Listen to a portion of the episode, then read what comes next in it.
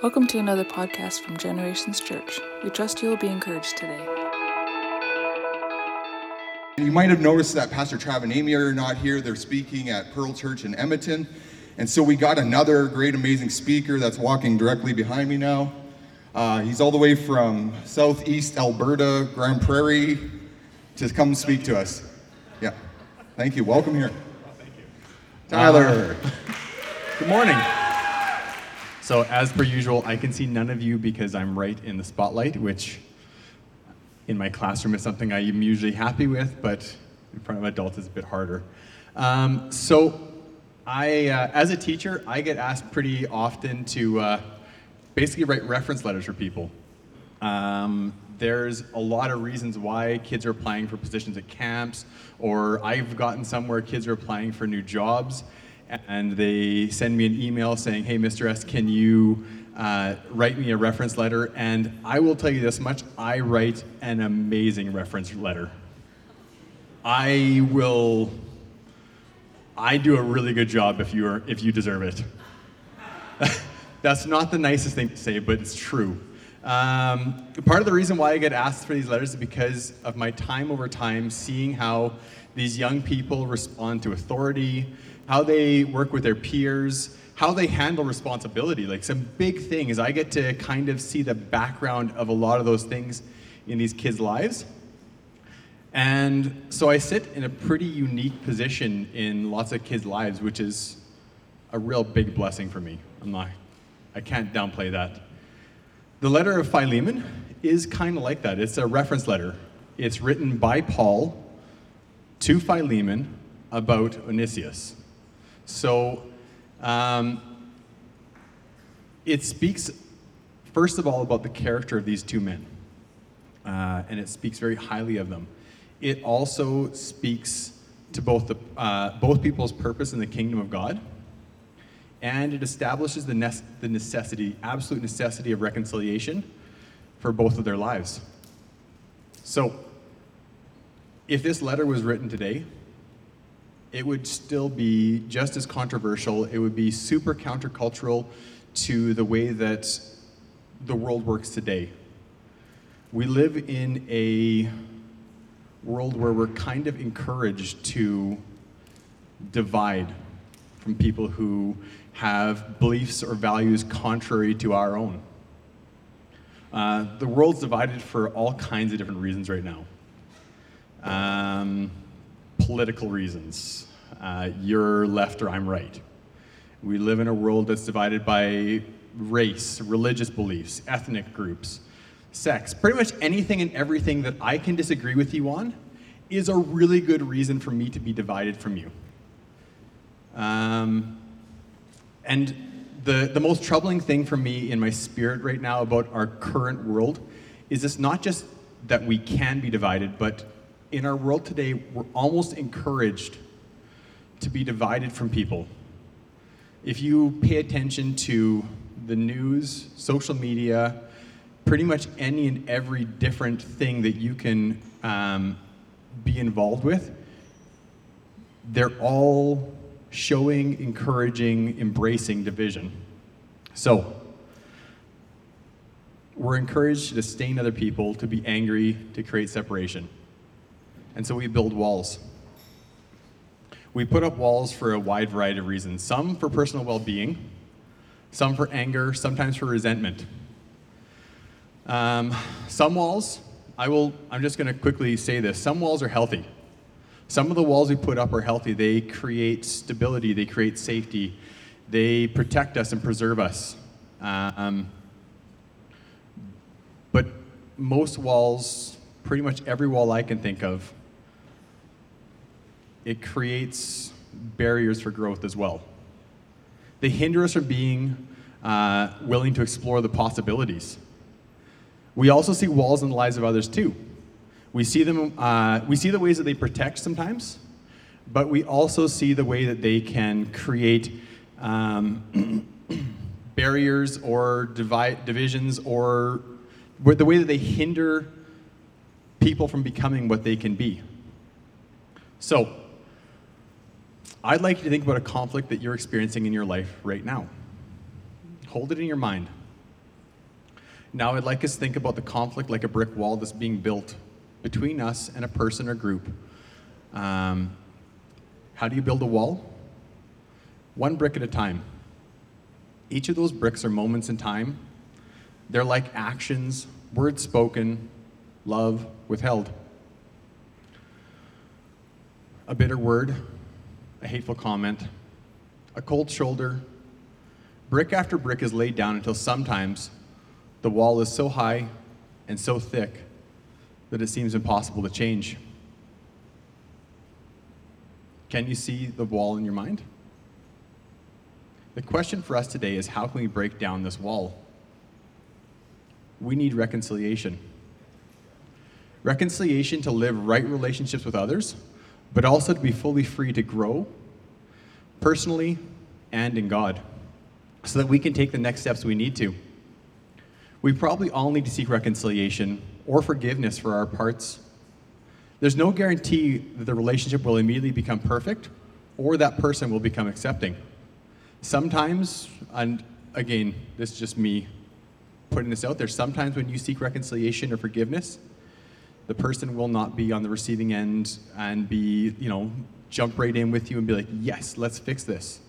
There will be times where you will seek reconciliation and the person will say, fine, you do you, I'm going to carry on my way.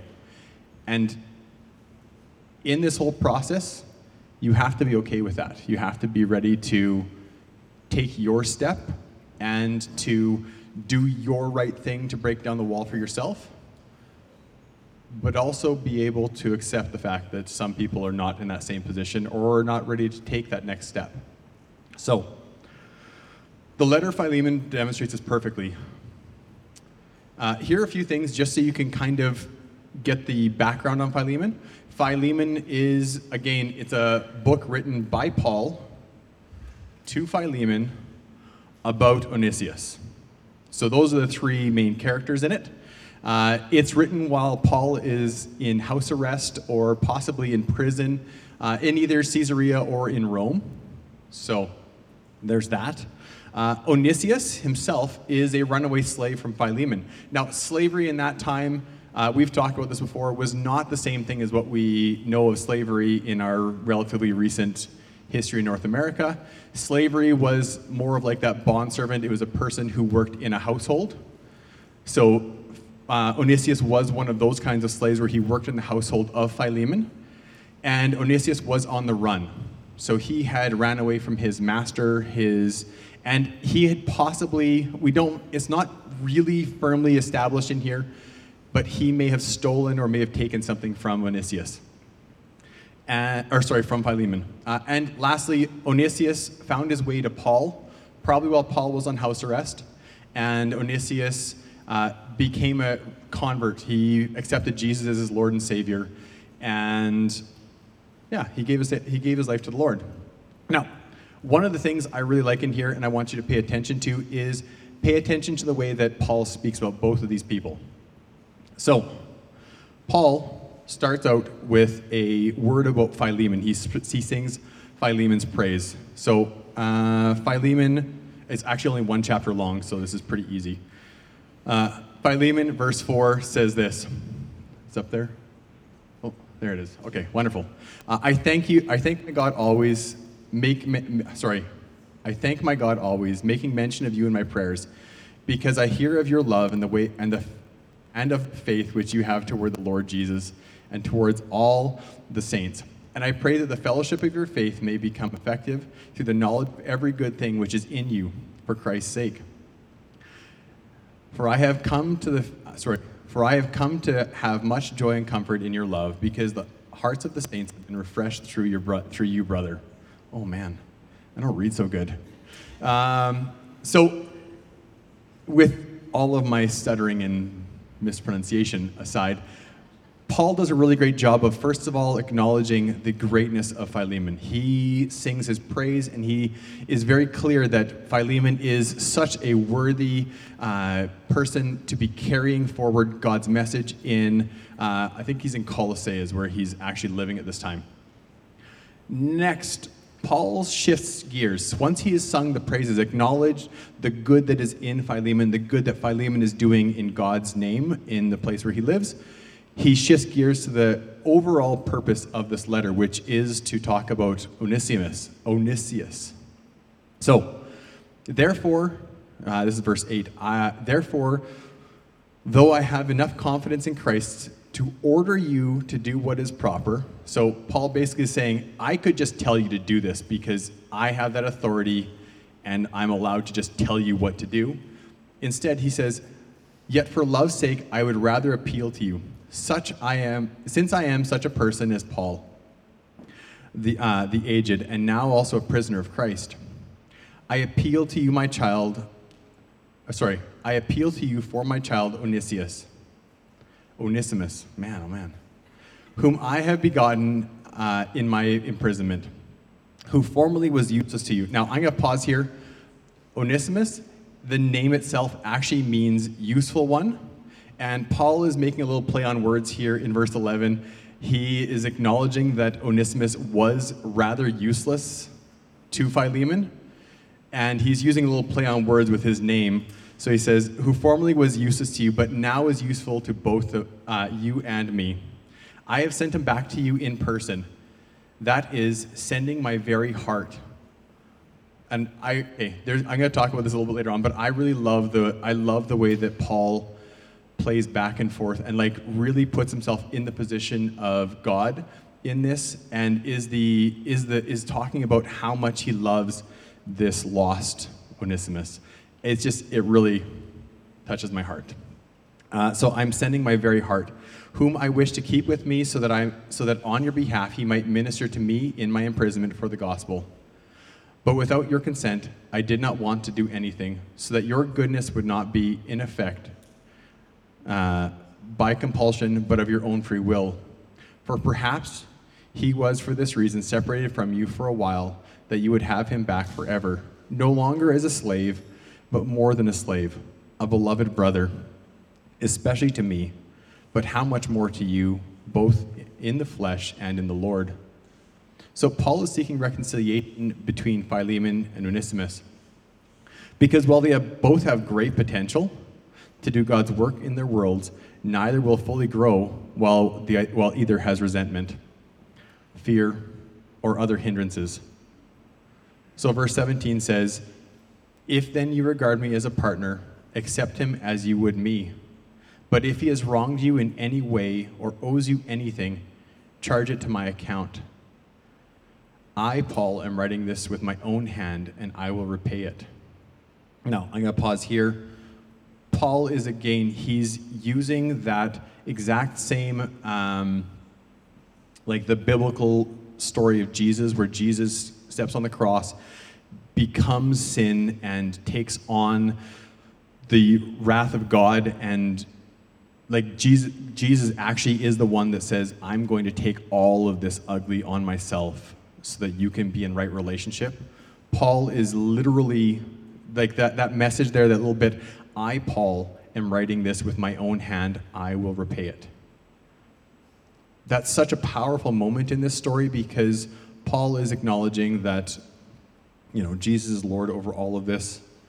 And this is modeled so that the, the day-to-day walking out of reconciliation can be seen by Philemon for Onesimus. It's just a really awesome piece to me. Uh, and then in the parentheses here, not to mention that you owe me, uh, that you owe, that you owe to me even your own self uh, as well. Yes, brother, let me benefit from you in the Lord. Refresh my heart in Christ. Having confidence in your obedience, I write to you, since I know that you will do even more than what I say. Paul takes that very godly approach to this conflict by modeling Jesus. And he also, in 2 Corinthians uh, chapter 5, verse 14 to 20, he says, For the love of Christ controls us, having concluded this, uh, that one died for all, therefore all died. And he died for all so that they who live may no longer live for themselves, but for him who died and rose again on their behalf. Therefore, now, uh, from now on, we recognize no one according to the flesh. Even though we have known Christ according to the flesh, yet now we know in this way no longer. Therefore, if anyone is in Christ, he is a new creature. The old things passed away. Behold, new things have come. Now, all these things are from God, who reconciled us to himself through Christ and gave us the ministry of reconciliation. Namely, that God was in Christ reconciling the world to himself, not counting the trespasses against them, and he has committed to us the word of reconciliation. Therefore, we are ambassadors for Christ. As though God were making an appeal through us, we beg you on behalf of Christ to be reconciled to God. He made him who knew no sin to be sin on our behalf, so that we might welcome the righteousness of God in him. This is the overarching message of the Bible undeserved grace given to us that we may return the favor to equally unbroken people. Not because they've earned it or necessarily deserve it. Now, Onesimus has to make a journey of some 500 mi- or 1,500 miles on foot with this letter in hand to seek reconciliation. It all starts with one step. We do get encouragement, though, in Colossians uh, chapter 4, verse 9, as Onesimus must have been forgiven by Philemon because it says that, um, sorry, we, and because they actually call him useful again. Uh, in Colossae, they call him fear, or sorry, in the book of Colossians, they call him fearful and dear brother, or sorry, faithful and dear brother, not fearful. Um, so, here's my encouragement to you guys in this. Whatever part of reconciliation you might be in, be like these three characters in Philemon.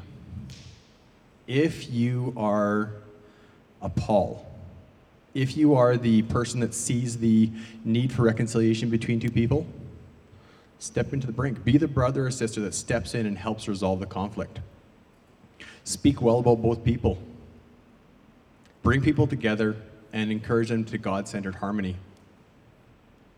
Be a Philemon if that's your position. If you've been wronged, be loving. Be a doer of good deeds in the name of God and a forgiver of wrongs. Be an Onesimus.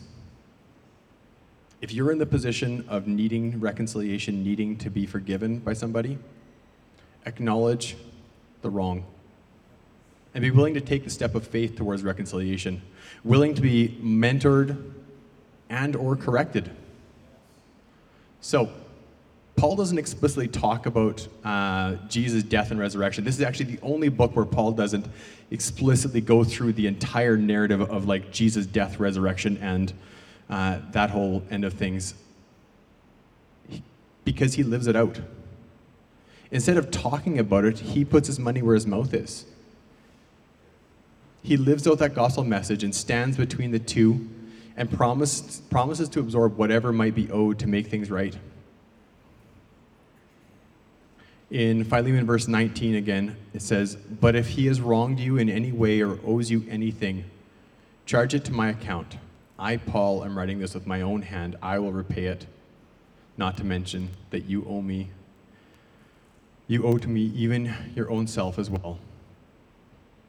That is, in a nutshell, Jesus being lived out, acted out by Paul.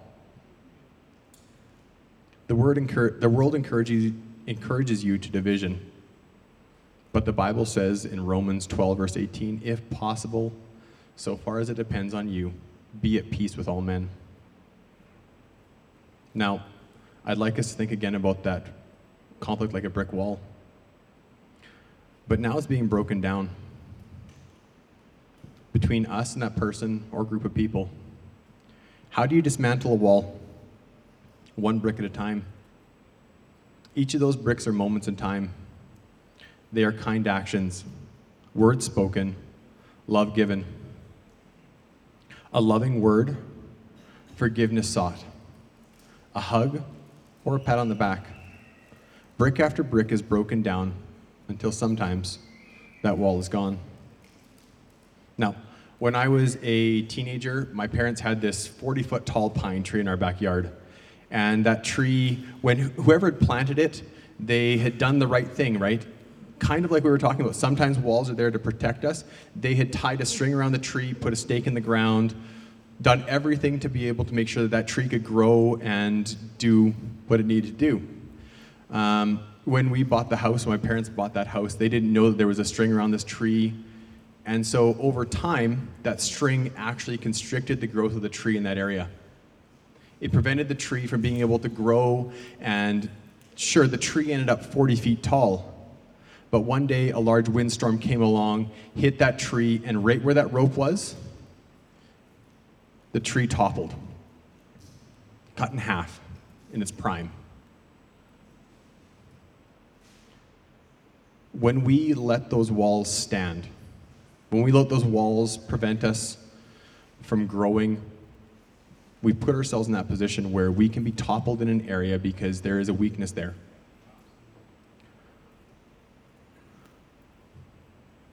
It's not that that tree died. That tree today is again about 40 feet tall. The day that that tree got broken down, it kind of stood there like this. It didn't know what happened, it didn't know why it happened, but it continued on afterwards, and it's about 40 feet tall again. Its boughs that were kind of stuck out like this came up and made a new, a whole new tree. This is a time for, mo- for forgiving and reconciliation. It's a time for facilitating reconciliation. It's a season of moving beyond the walls we've made. God doesn't want us to grow limited by the walls we put up. God wants us to be reconciled and to reconcile so we can move unhindered in His power and love. He wants us to speak well of one another and to live in unity so that we can each live out our role in His kingdom. We can grow this city, we can grow this church, we can grow the lives of the people around us in His name, in His way, and in His power. So, thanks, you guys. Thank you for joining us in another podcast from Generations Church. If you enjoyed listening today, please subscribe to our podcast channel to get a new one each week. For additional information or to partner with us, please check out our website at www.genchurch.ca.